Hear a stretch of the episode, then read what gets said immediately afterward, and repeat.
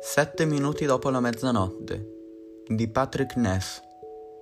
Legge Marco Coraini.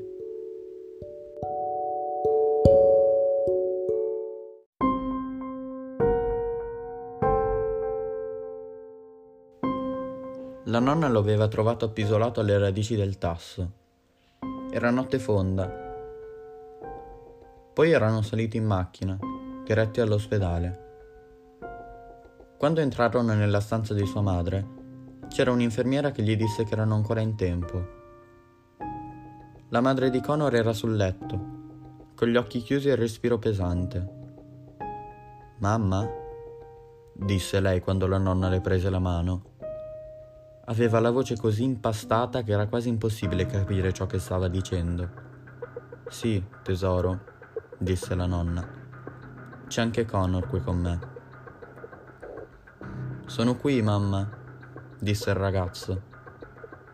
Il mostro era dietro di lui e gli posava le mani sulle spalle per sostenerlo. Ecco la conclusione del racconto, disse.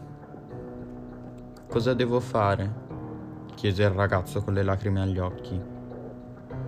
Devi solo dire la verità, rispose l'albero. E allora Connor prese la mano di sua madre. Lei aprì gli occhi e lo vide. Lui capì che era giunto il momento, sapeva che sarebbe accaduto e sapeva che l'avrebbe superato. Era per questo che il mostro era venuto. Il ragazzo prese fiato e pronunciò la verità piena e definitiva.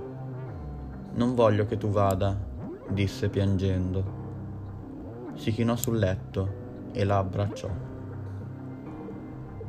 Lo so, tesoro, lo so, disse lei. Connor sapeva che sarebbe arrivato il momento, forse proprio sette minuti dopo la mezzanotte, il momento in cui sarebbe scivolata via dalla sua presa. Strinse ancora più forte sua madre e facendolo poté infine lasciarla andare.